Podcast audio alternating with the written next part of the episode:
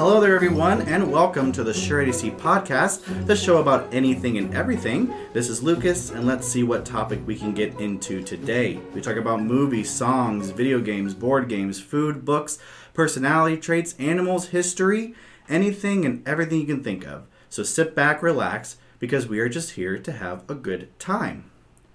The debate that really isn't a debate anymore education, education, education.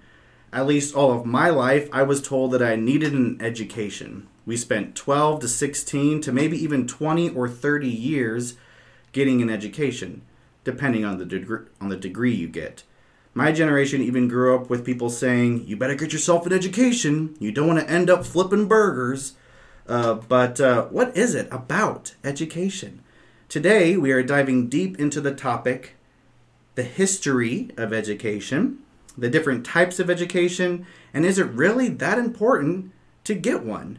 Of course, as always, I have not introduced my guest yet, but uh, I have a new guest on the show, and I'm very excited to have him, and that is Jim. How you doing today, Jim? I'm well, and yourself? I am doing good. Thanks for being on the show. Wow, it's my pleasure. Uh, you're talking about one of my favorite subjects this time.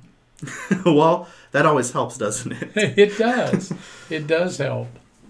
So tell us a little bit about. I mean, we're talking about education here, so you know you could not know anything about education, but thank goodness you do. Um, tell us a little bit about your educational background. Well, for 30 years, I was a public school teacher. I taught in uh, various levels of the public school. I taught uh, high school, middle school, and elementary school at one time uh, during my career.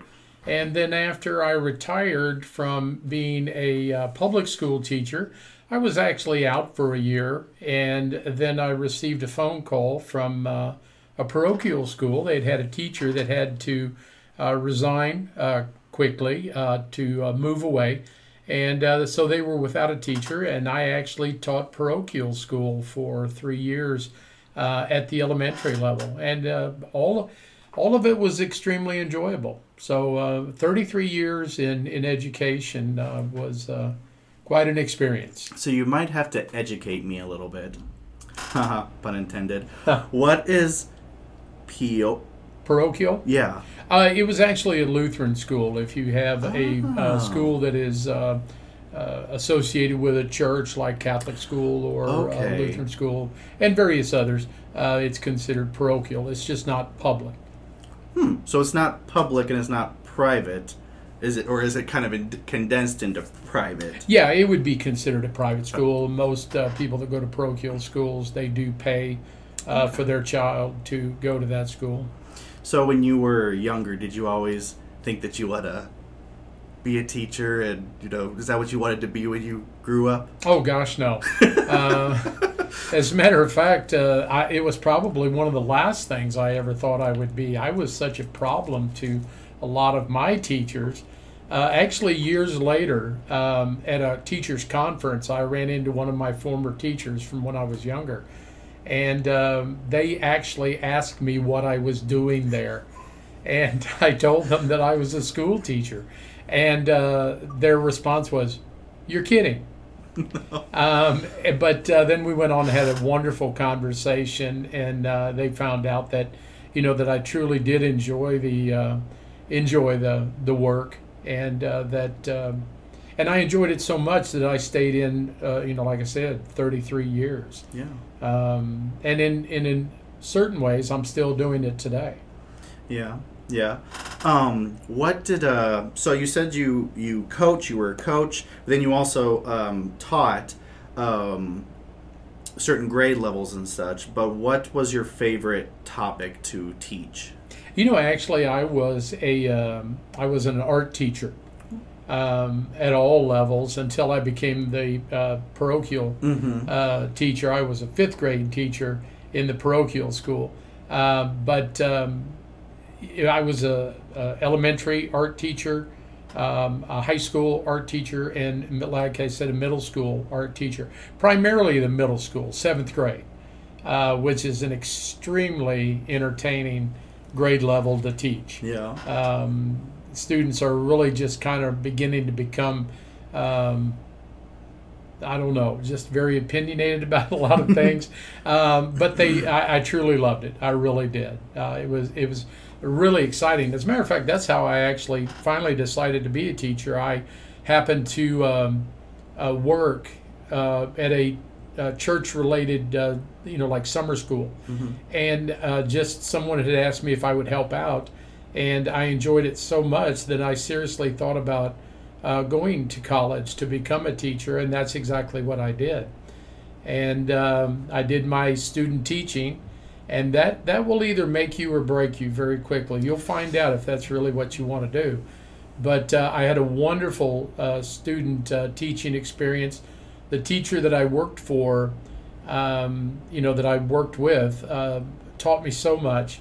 Uh, they can teach you a lot of things in college about uh, education, but you actually have to be in the classroom to really mm-hmm. find out a lot of, of things that uh, you need to know. And then from there, um, the same teacher asked me, Well, do you have a job lined up yet? And I said, No, I've got some resumes out there. And they said, Well, there's going to be an opening here in our school district, and I can put in a good word for you. And mm. they did that. And then they also asked me, um, Do you have a summer job lined up? and I said, Well, no, I don't. And they said, You know, I worked at a, um, a summer camp for uh, children from the inner city. And they told me, they said, I think mm. this would be a good experience for you. And if you can teach there, you can teach anywhere. Yeah. And that's what I did. And I worked at that summer camp for six summers uh, until I got married. And um, and it was a, a, tremendous experience. And I still stay in contact with all of those people to this day. So wow. Yeah, it was it was, it was wonderful. I've been very blessed to uh, work with some wonderful people in the education field that have made my life much richer. Yeah, I mean, that's what it's all about, right? I mean, especially in that field, is just oh, absolutely. You have to you have to love what you're doing, or and if you don't love what you're doing in education, you need to get out. Yeah. Because you're you're holding people back if if you're not. You have to be all in. Yeah, yeah, definitely one of those things where you have to just roll with the punches and just do what you need to do to to help someone yeah, there's a lot of days you'll go home and you'll just go, hmm, I'm, I'm that that was a different day. that was a different day than the day before. Absolutely. so, you know, education obviously very important. Um, you know, you yourself was in it for 33 years. I mean, you're obviously passionate about it then, now, um, and you did mention that you're kind of not in the same field of education, but you are still involved in education. Uh, what do you mean by that? Well, uh, I retired uh, after the 33 years, and my wife and I uh, moved to Branson, Missouri, and um, and I intended to be uh, just that, retired. Uh, but after six months, I had nearly driven, you know, driven myself crazy and uh, I just happened to be going by the Titanic Museum um, one day, and I told my wife, I said, you know what, I think I would like to work there. Uh, it's still educating, it's history related, and I've always loved history. And uh, so I, I walked in and, uh, and applied, and they found out I was a, a, former teacher, and they were gracious enough to hire me.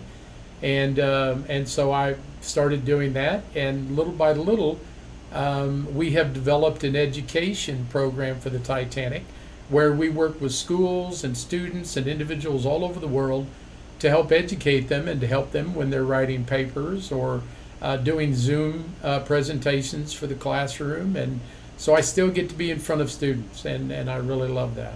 Yeah. I mean, a museum is kind of an education system that's not really an education system. It's oh, yeah. you know, it's it's very much a it's very much an attraction based education, I guess. Yeah, in a sense, absolutely. You, any any museum, art museum, history museum, you know, Titanic museum, you you go there and you learn, you educate yourself about that time period or that event or that whatever, and then, I mean, you educated yourself, so that is some form of education. And you know, So- a lot of museums have gone to that now. Um, it, like you said, art museums and science museums, they have almost all developed education programs so that they can reach out to students. And uh, not only does it draw interest to bring people to the museum, but it also helps them uh, develop interests that they have. You know, um, uh, nature conservancies, you know, that type of thing. They all have education programs anymore and they're really important and people are really taking advantage of them they're they're using them you know a lot and uh, it's a tremendous way to learn Yeah, uh, because there's you know there's a great deal of interest in those areas yeah. Huh. I don't know if anyone in museums ever thought about that way in the future that this is what it would come to, but I mean, why not? oh i don't think they did Yeah. yeah, it's it's you know it's something that has really grown and it's Yeah. grown quickly in especially in the last 10 to 15 years Interesting. Interesting. So first, I guess let's just dive into the topic here. So first, you know, let's talk about the history of education. Um, you know, not not not specifically, but you know, even primarily back in the day, maybe even in ancient times. This is a topic that I actually find kind of interesting when I was writing the script and kind of thinking about it. Was it wasn't necessarily oh, you sit down and you learn how to read and write. I mean, yes, maybe at first it was like that, but to a point, it almost was about, uh, you know, um, it was almost about just the physical, the psychological and the emotional and the philosophical ideas that people had. You know, in ancient Greek and Rome, you know, you have Plato and all those. Um, you know, educational people that was more so not about what we think of education, but just about their their outlook on life and their perspective of reality, the universe, whatever. And so even back then, it's completely different to what it is today. Oh yeah, I mean, when you stop and think about education, you really have to stop and think about the Greeks. Um, you know, they there's there's like an old saying that everything that is fluid comes from the Greeks, uh, because you know, you're right. They didn't sit down and have a classroom, uh, you know, a type of structure. Uh, it was basically the philosophers would take the students they were like a think tank almost and they would they would walk and they would talk and they would uh, you know look at things and and discover uh, new ideas and so basically it was just taking great thoughts and passing them on to someone else so that they could develop great thoughts and uh, build off of those thoughts and so it was extremely fluid uh, there was no you know superstructure to the to the idea. And then, of course, the Romans were very big on taking a lot of those ideas and then adding on to them. And you know, when you look at uh, anything like uh, uh, the political system of the Greeks, it was so it was so based around the philosophy of, of thinking, and uh, the Romans, of course, added on to that. And then, you know, throughout time, people have just continued to build off of that type of of thinking. Then later on, you know a, a, a way of educating became a little more structured. Yeah. But it took a long time. Yeah. I mean, when you look at, you know, um, England and early America, you know, and you know, in France and some of the, the places where uh, education really developed, it was almost like it's not a classroom situation, it's more of an apprenticeship type of idea where someone that had a skill would teach a skill to someone else. Well, and that and that, I'm I'm thinking of things while you're talking, which is just fascinating to me. But you know, primarily, and you even mentioned you know early America and early British time, uh, French time. You know, primarily this uh, the school system was for the wealthy, um, but you know even in ancient times you would think that they were for that it was for the wealthy as well. You know, even ancient uh, ancient Greek Roman times.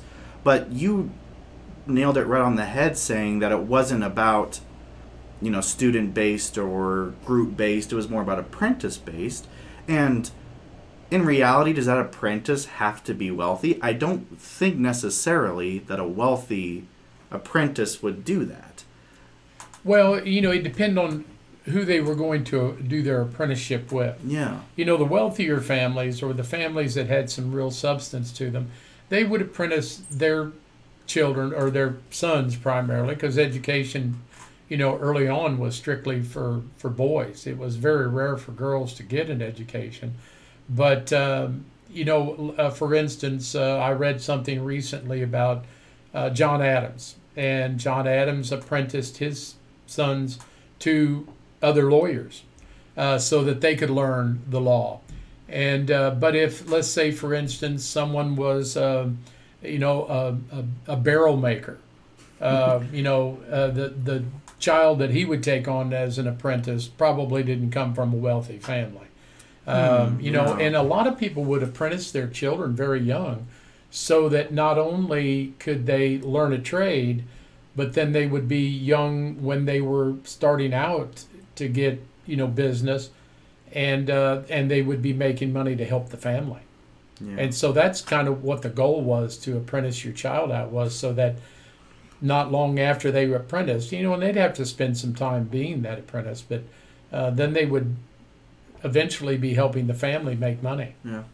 Well, rabbit hole for a second because I, you know, all the listeners know that I enjoy rabbit holes, but you know, there maybe that does have a kind of a, a flow to it because I'm thinking about all like the child labor laws and stuff like that. You know, there had to have been a moment. You know, when did we start start thinking about education from a job perspective, from an education to a school perspective?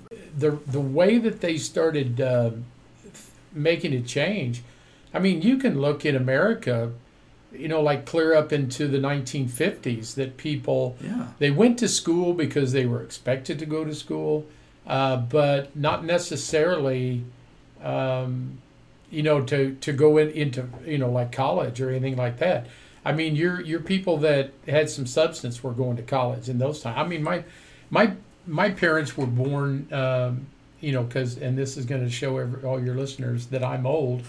But uh, your uh, my parents were both born in 1919 and they lived through the depression and um, my father actually quit school as a very young man uh, to help take care of his family and um, he was a world war ii veteran um, he came he came back from world war ii and then that's when he continued his education Hmm. and went on to uh, you know uh, have a very nice career uh, working for a uh, power plant. But up until that time, education was not important to every family, and, and there were people that were going to college in the 40s and so on. But I mean, it it just wasn't that that focused Hmm. um, you know, and uh, I have older siblings that uh, most of us uh, went to college, but my oldest brother did not. Um, you know, he he got out of school and went right to work, and um, so it, it just wasn't really um, that impressed upon him to do that. Not Yeah. like, for instance, I made it kind of important to my son to continue his education Yeah. when he got out of high school. Yeah, yeah.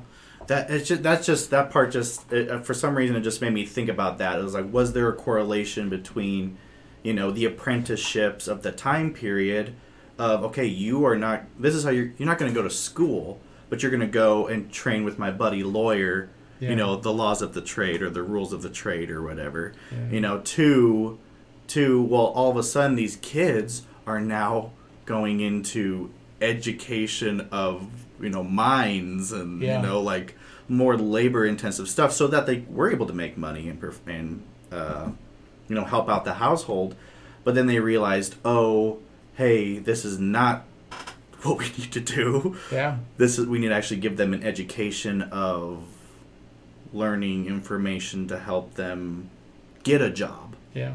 Hmm.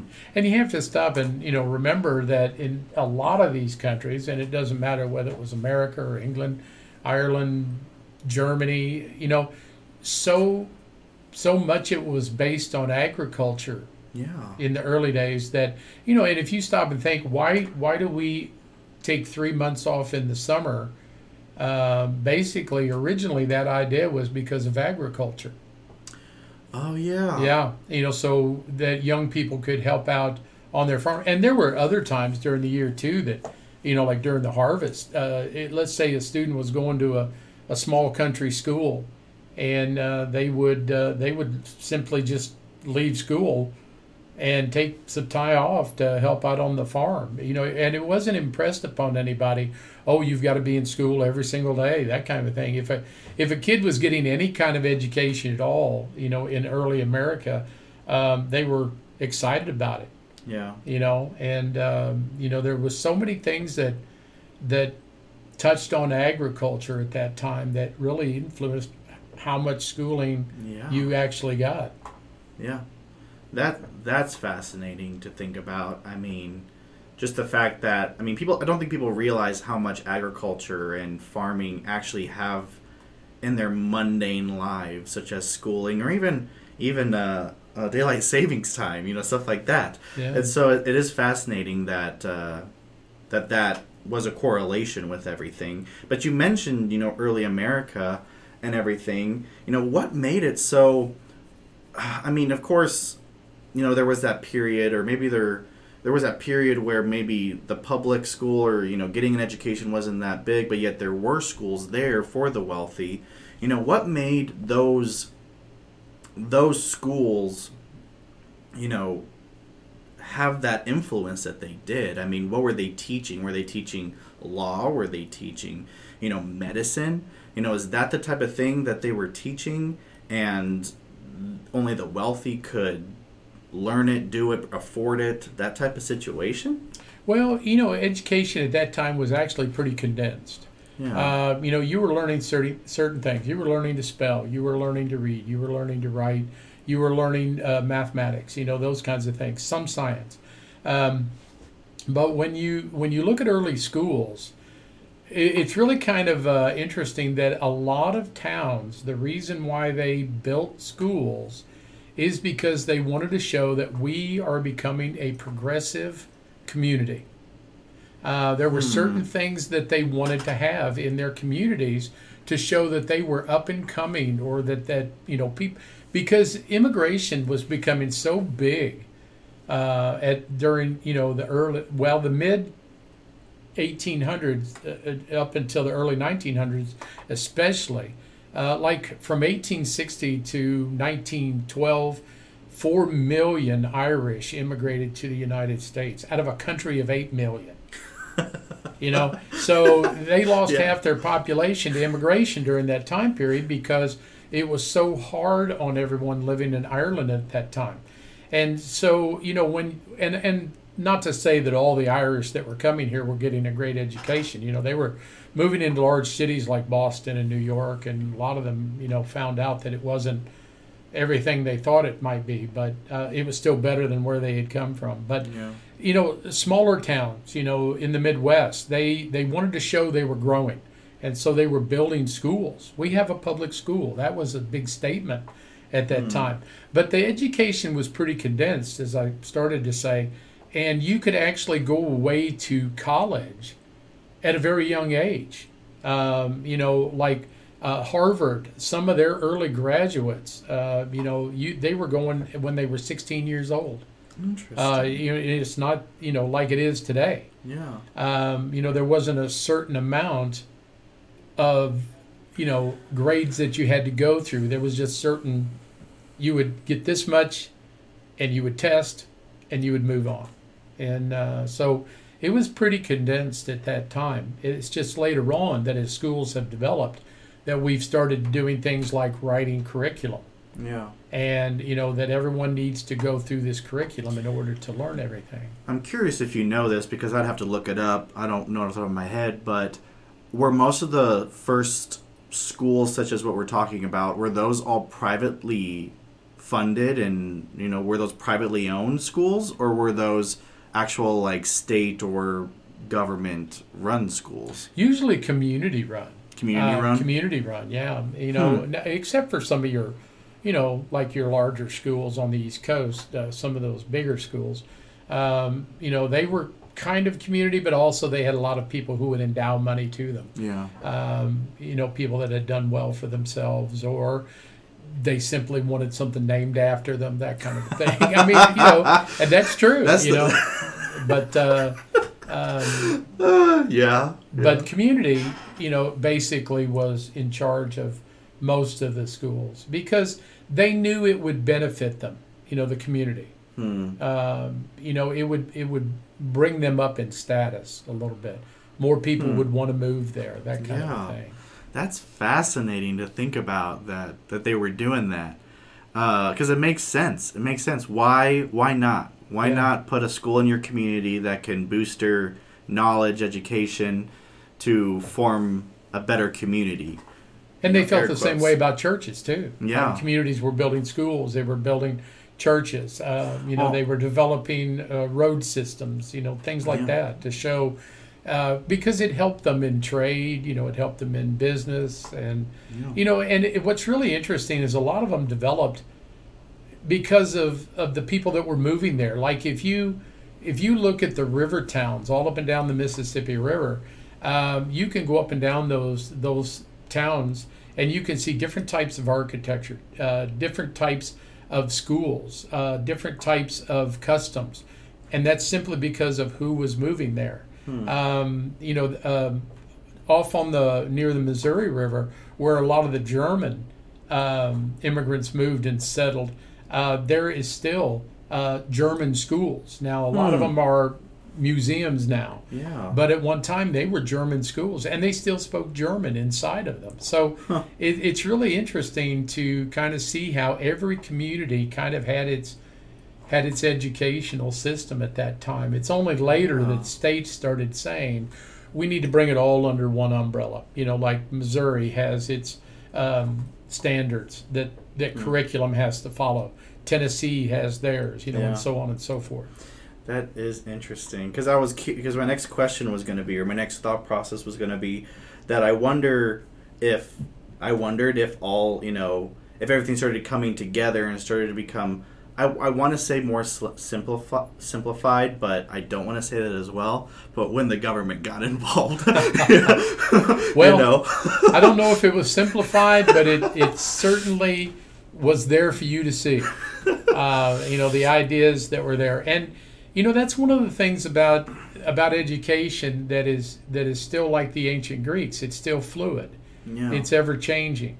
You know, when I was in education, you know, there were a lot of people that would say, "Well, they're going to bring this in next year, so you need to be prepared for this." Or and then, you know, it might stay around for a year or two and they were like, "Well, you know, maybe that didn't really work as well as what we thought it was going to. How about if we do this?" And so it would change again. And so you, as a, as an educator, you have to be prepared for changes that are going to come. And there's going to be some of them you don't agree with. Hmm. And uh, but you know you do your best to adapt, but also still make sure that your students are getting what you, what you think they need yeah out of it, yeah which is, after all, the most important thing that Yeah. the student benefits from the educational system. yeah Yeah. Yeah. It's just it's just interesting. I mean, especially early education is especially before public education the system was created.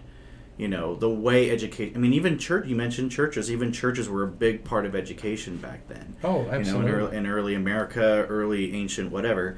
Um, so that is just fascinating. And then of course, you know, this brings to the next topic of the public education you know system and and just what you said earlier about it was more condensed it was okay you learned to read or you learned to write you learned to read you learned to you know what mathematics you know add subtract basic con, you know condensing it all down. Yeah. and then people were going to college when they were 16 years old. Yeah, you know i don't think you even graduate high school when you're 16 years old. I didn't. so why why did they think oh more is good? Like why is that? Like did they think oh shove more knowledge into them and therefore they'd be better or you know like what you know it's just it's just kind of interesting with with how much they they teach kids and they just is it too much Uh, you know, it, sometimes it can seem that way.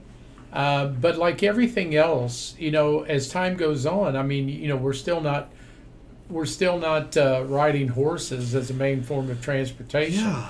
Um, you know, everything else uh, advances, and so education needs to advance. Yeah. You know, and you know, it's amazing that when you really stop and think about it, think about all the wonderful things that are out there that someone has invented or that someone is able to do. Like, uh, you know, when you stop and think about all the advances in medicine, the amazing things they can do. Someone somewhere a long time ago said, well, how about if we do this?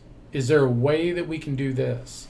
And so you have to advance education in order to move on with those kind of ideas. Yeah. And, you know, sometimes, yeah, it can be a, a little overwhelming, especially for some students, because, you know, not everyone learns the same way.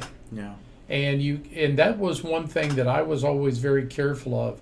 When I was teaching students, I knew some kids would understand it one way that I taught it, but they might others might not. And so you've got to make sure that you're covering everyone. Mm-hmm. Um, you know, there are some people that can learn just simply by reading it.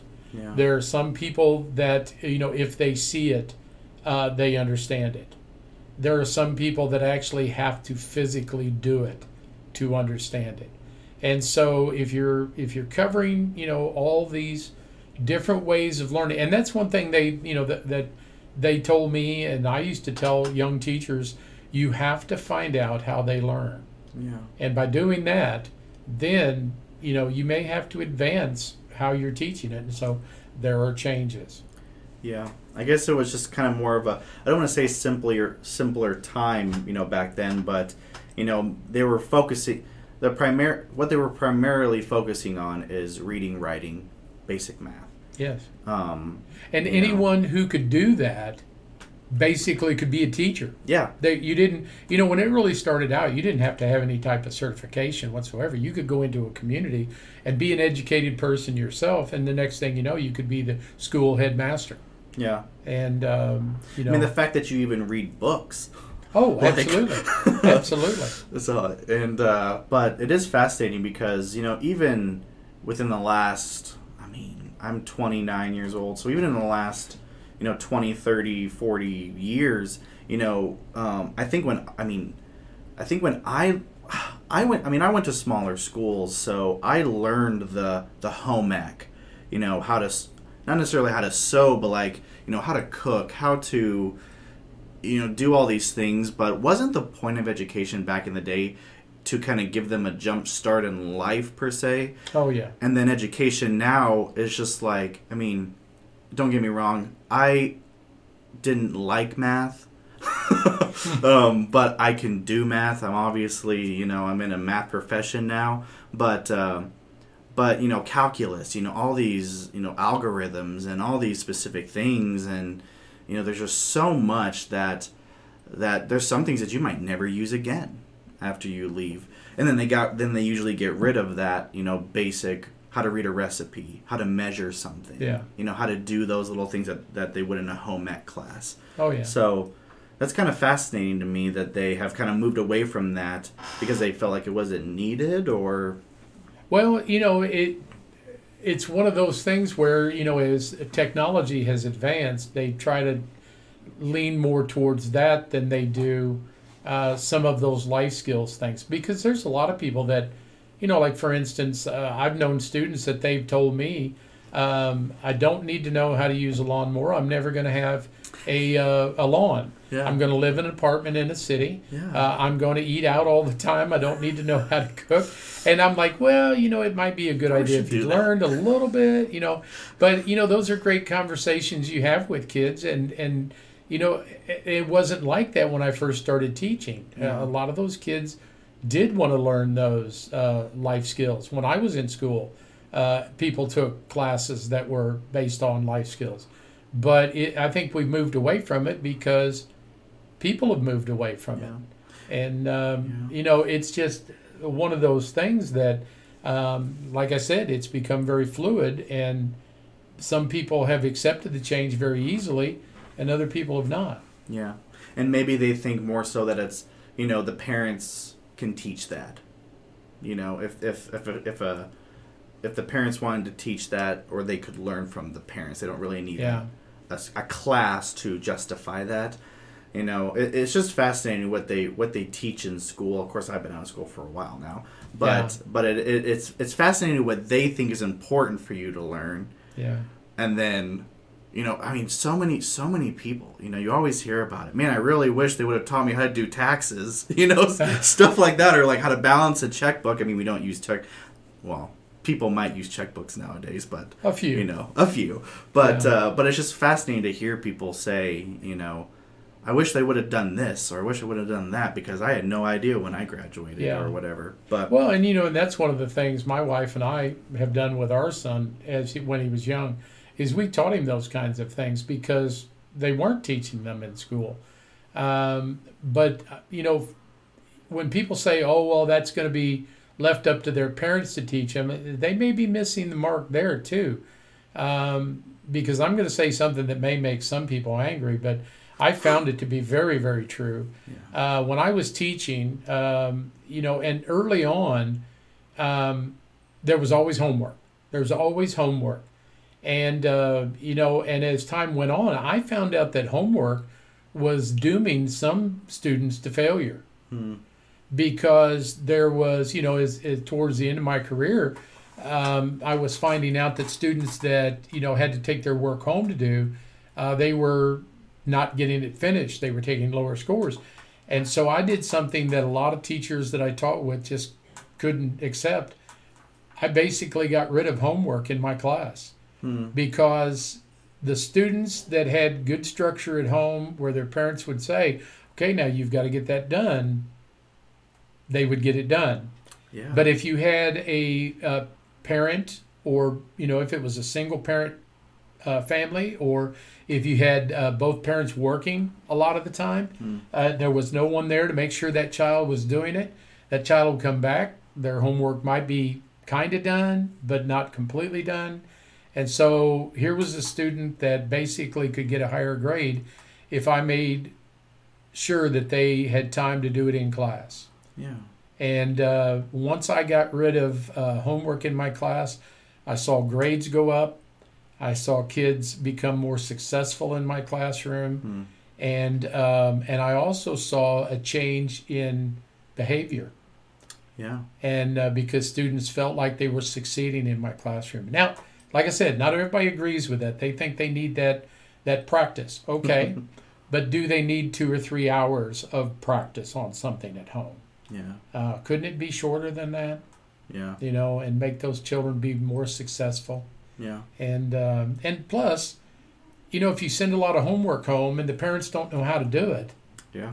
then then everybody it becomes an argument. Mm-hmm. Um, you know, and so uh, if you find time where they can do it in class, where the teacher is the expert and can help them, they're going to be more successful. Yeah, And isn't that what we want? Don't give them the grade, but help them be successful. yeah, You know, they'll feel more comfortable with it. They'll they'll feel safer with that kind of structure. yeah. Like I said, not everybody's going to agree with that one, but because there's some Well, I people mean- that still believe in homework. Well, you know, uh, it's it's just one of those things where, you know, education is a very fickle friend, and that some people have their opinions and other people have their other opinions. Yeah, so They you do. know, it's it's it's just it's it's just what's doing what's best for the child. I feel like that should be the number one priority. Doing what's best for the student to make them grow and and in whatever they you know Yeah. whatever they choose to do or whatever they you know want because and you're you're 100% right you know i agree with that about uh, i mean not everyone's home life is going to be the same yeah, and so why bring you know something that affects their uh, schoolings and their education on something that they can't control exactly. So- You know, when people say, you know, well, you're not teaching them to be accountable. Oh, I could teach them to be accountable in class. I had, a, you know, for my classroom, it was, believe it or not, it was extremely structured. Yeah uh, and they knew there were expectations of them. And um I was not a washover as a teacher. you know, I had a very uh, big expectations of, of behavior and how they treated each other and making sure your work is finished and doing it to the best that you could possibly do it. Um, you know, and so I was very big on making kids be accountable. Um, I just didn't want them to feel like they were out on a lifeboat all by themselves. Yeah. And uh, didn't have anybody to help them. And because then they become frustrated, they see a downward spiral in their grade, they get to where they don't care anymore. Uh, they they they feel like they're sinking and they have no no one to help them, and um, n- that benefits no one. Yeah. You Well, know? especially since especially since the world that we live in today is so focused and based around education. oh yeah, uh, it's just it's just amazing what you know. When I was a kid, it was go graduate high school, go to college, yeah, and now it's graduate college, get uh, or go to graduate high school, go to college, get your master's, and then it's going to be this. You know, it's just kind of like more education, more education, Yeah. And, and people, you know, and that's that's what's the funny thing about jobs is. I think it's funny whenever you graduate from college and they're like, "Well, we want someone with experience." It's like, well, it's like it's an entry level position and you require someone with experience. exactly. It's like, can't my college be my experience? I mean, Yeah. if they're making me go to college for so long, you know, why can't that be the experience of, of it? Yeah. But uh, but kind of sidestepping a little bit, uh, you know, different types of education. You know, we've kind of hit a lot of that along the way. But one of the things we haven't talked about yet are just you know trade schools. You know, um, and that's kind of touching back on you know a little olden time stuff, but uh, but you know to, to learn to be a plumber or electrician or carpenter or mechanic or um, and then of course you know I guess comparing that to higher education. I'm using air quotes since you can't see me, but uh, but I mean, what are your thoughts on that perspective on trade schools and stuff like that? You know, there is a real um, big push to get back to that now. Yeah, Um, not everybody wants to go to college, and no, not everybody can go to college. Uh, I think trade schools and technical schools are a wonderful thing. There are a lot of people that they feel much more comfortable if they're doing something that's interactive and working with their hands and learning a trade so that they can go into the workforce fairly quickly. They don't want to go away to college. They don't they don't want that experience. And that is all well and good because to me it's just important. I mean when you stop and think about it, um, you know, my my wife and I we have bought and uh, worked on several houses through our married career, and we always enjoyed doing that um, together. And there were a lot of things I could do. Um, you know, woodwork I could do. You know, flooring I could do. That kind of thing. Uh, plumbing I could do.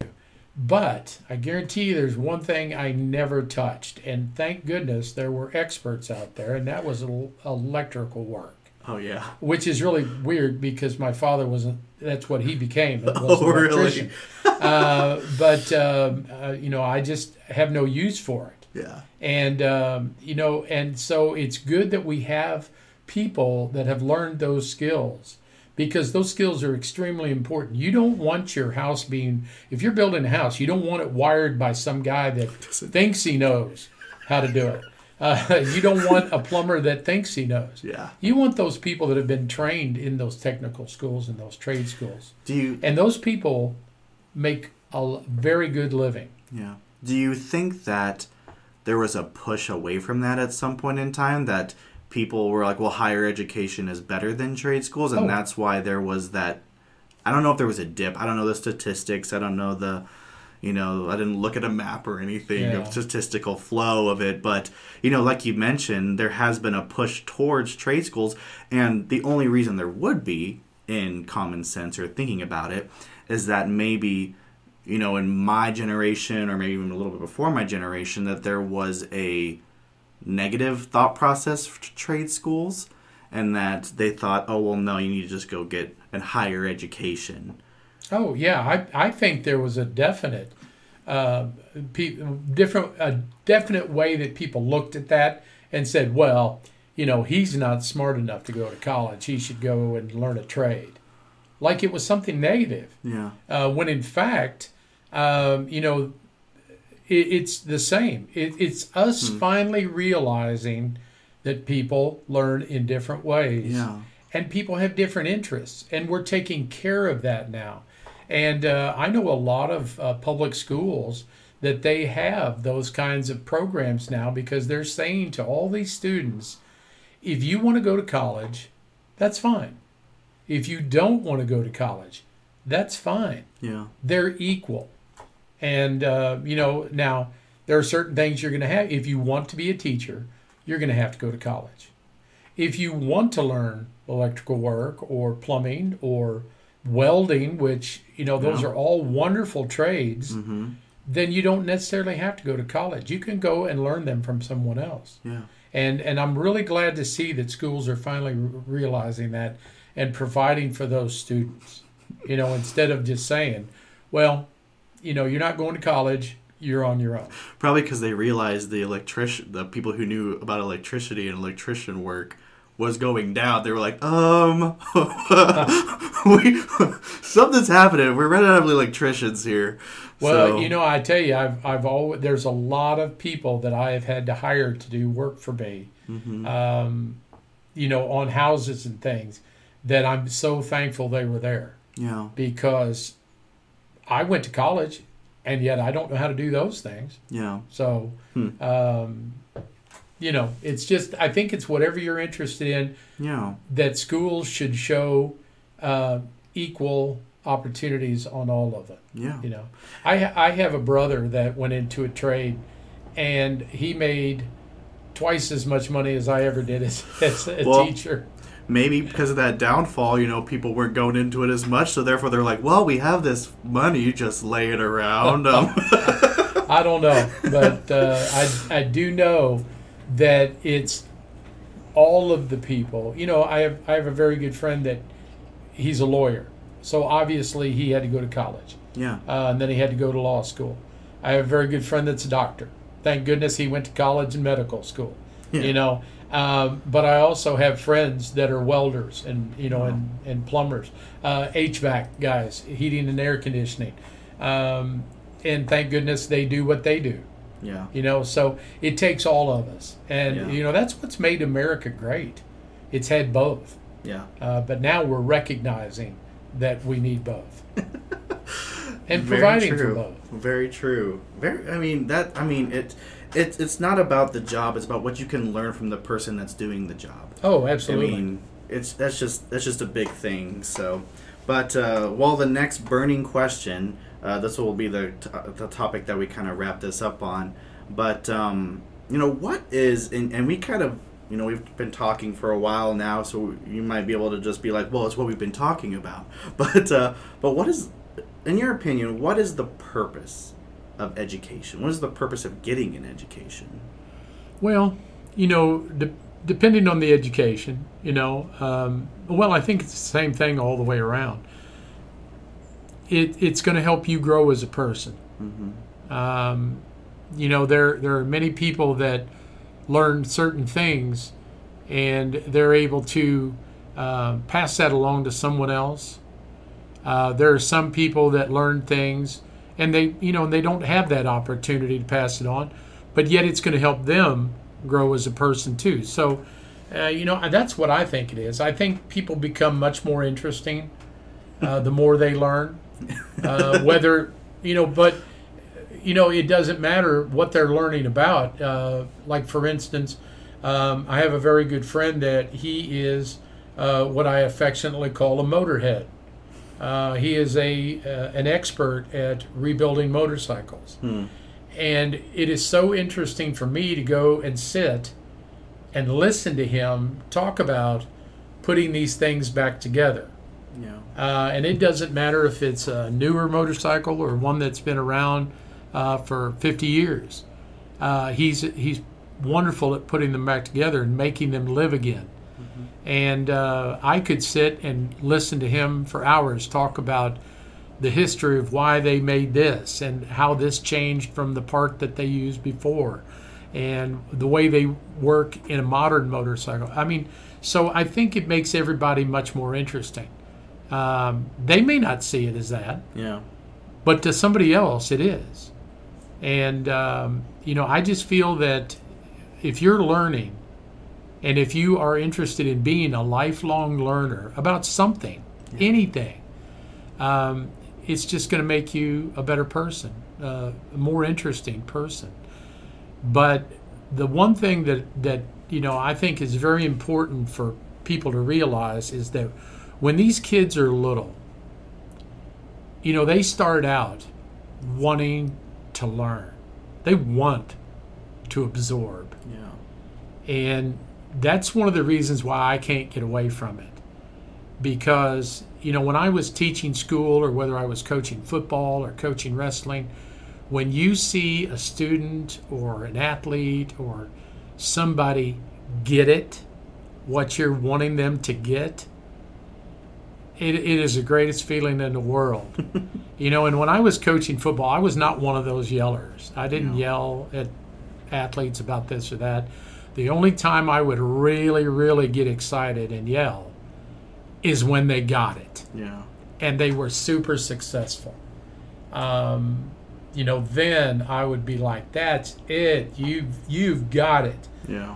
how does that feel you know and you can just see them light up and you know still to this day now that i get to go into classrooms and talk about titanic these kids their questions are unbelievable Yeah. and you know and and when you kind of challenge them with by answering a question with a question they come right back with the answer it's pretty pretty exciting Yeah. and if teachers are in the in the profession, and if they feel that and get that excitement,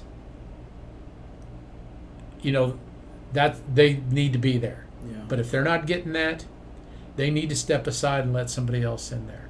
yeah. Um, I've told a couple of young teachers before, if you don't love what you're doing, Gotta get out of you here. need, you need to step aside, let somebody else in there for a while, Yeah. tag out. Yeah. I Yeah. mean, children's brains are so malleable. You know, they like you said, they want to absorb. I mean, you and you always hear about, you know, people. You know, the best time to learn a foreign language is when you're younger. Yeah. Um, you know, two things that I really wished my parents would have forced me to do is learn another language when I was younger, and to learn how to play the piano a lot younger in life. oh yeah, yeah, both wonderful skills. Yeah, just because you know it's something something that I would enjoy doing, but I know it would be harder for me now. Oh, to learn. absolutely. And so it's just like you know they just want to learn, like you said, they want to learn, they want to absorb, and they're so knowledgeable. I mean, I remember when I worked, um, you know, with the museum and everything, and sometimes the kids tours are my favorite tours because, especially the ones where, you know, they say, well, my te- the teacher, uh, we just learned about the Titanic, and we just did a whole, you know, subject or whole whole section over the Titanic. So Yeah. we're really excited. That's why we're here. It's like, well, you came to the right place. You know, you were able to come in, and half the time they knew more information than me. I'm just like, I didn't even know that. No, but uh, but yeah, I mean, they just you're you're 100 percent correct. You know, the the more that we can just feed into the students and teach them not only you know what we need to teach them, but what they want to learn Yeah. uh, that's that's just the biggest thing about it. And of course, you know, knowing information about the Titanic might not help them later in life, but you know, it might uh, it, it could stem to something else that could you know Yeah. be you know learning history is a big a big deal. Yeah. Learning history, and I hope that you know the people that do teach history know that Yeah. because that is a very big deal. You know, I had a, a very good friend that was a teacher, a history teacher, and he he was a young guy and he was just starting out, and you know he he knew that I knew an awful lot about history, and and we used to talk about it all the time and just share stories and you know things that were interesting to us, that kind of a thing. But he asked me, he said, "What do you think the best way to teach history is?" And I said, "Make it a story." Oh yeah. I said, just make it a story. And I said, and be sure to tell them about the interesting facts about the people because then they'll remember the people. Yeah. They'll remember those quirky little ideas about them. And and I said, and then they will they'll remember the people.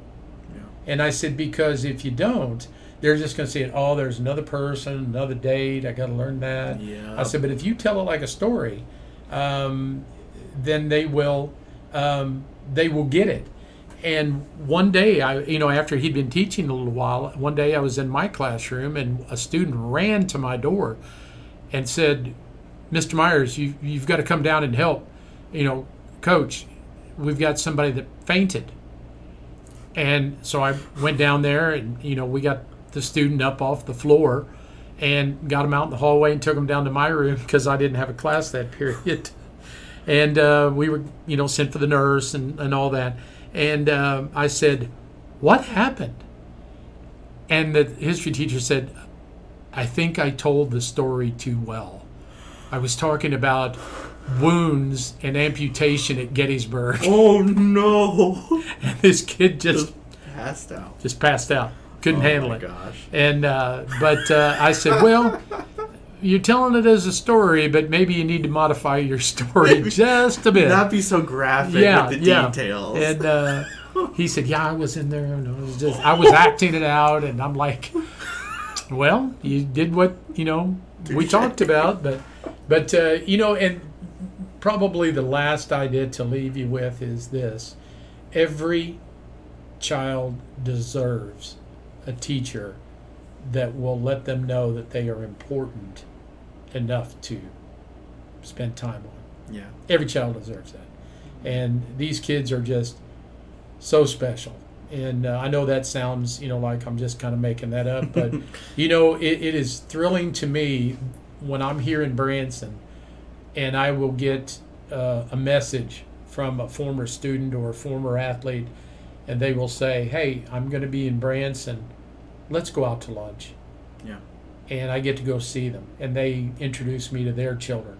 And, um, you know, I always tell them the same thing there's no greater re- reward for an old teacher than that. So, That is good. I mean, that's yeah. I mean, that's that's definitely something that I remember. I mean, because one of the things that I've always wanted to do was, you know, potentially be a teacher. You know, maybe teach college and stuff like that. But, you know, the the only reason that I would want to be a teacher was to see, just like you said earlier, to see them get it.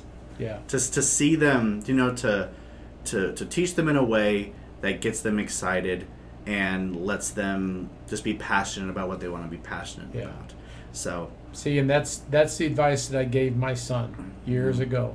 I said, I don't care what it is, as long as it's a positive thing, but find your passion. yeah Find your passion. yeah so do you think everyone should go to college you already kind of mentioned it a little bit No, I really don't think Yeah. everyone should know. I mean, some. I think those that feel that they're ready for it and that they uh, will benefit from it should go, and those that think they would not enjoy it or that they would benefit from it, I think they need to find a different type of education.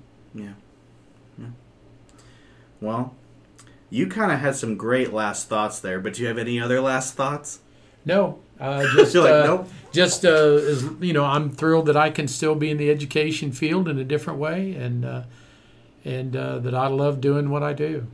Yeah. That's, I mean, and that's just something about it, you know. Uh, It's just education is such an important thing. And, I mean, specific, like I said at the intro, you know, in my generation, it was very much, you know, you got to do this, this, this, and this. And that was just the way that it was. I mean, and, and you know, you don't even mention about. Don't even mention student loans and stuff like that. You don't even talk about that when it comes to education in college. But Yeah. uh, but maybe that was good we never got to that. Yeah, let's But, not talk uh, about that. But yeah, I mean, we we take so much pride in education and knowing and understanding subjects. You know, having knowledge, and that is what makes education and the whole education process and system so complex and interesting. So, um, thanks for being on the show. I really Oh, appreciate thanks you. for thanks for asking me. Really appreciate you being here. Thanks for taking the time to do it. But uh, um, education can look different to everyone, whether that person learns to be a plumber, musician, or even a doctor. But it really just depends on what you want to do. I mean, education doesn't even mean you have to learn information towards a position of work or anything in, in a particular topic or skill. You just have to find it fascinating and willing to learn and grow. So, therefore, you educate yourself in that world to that world. But uh, like I said, thanks for being on the show, Jim. Really appreciate you taking the time to do this. And uh, thank you for listening, you listeners out there. Shows come out every two weeks on Thursday. And you can check me out on Facebook and YouTube. Thanks for listening. Stay safe out there. And remember, you don't care.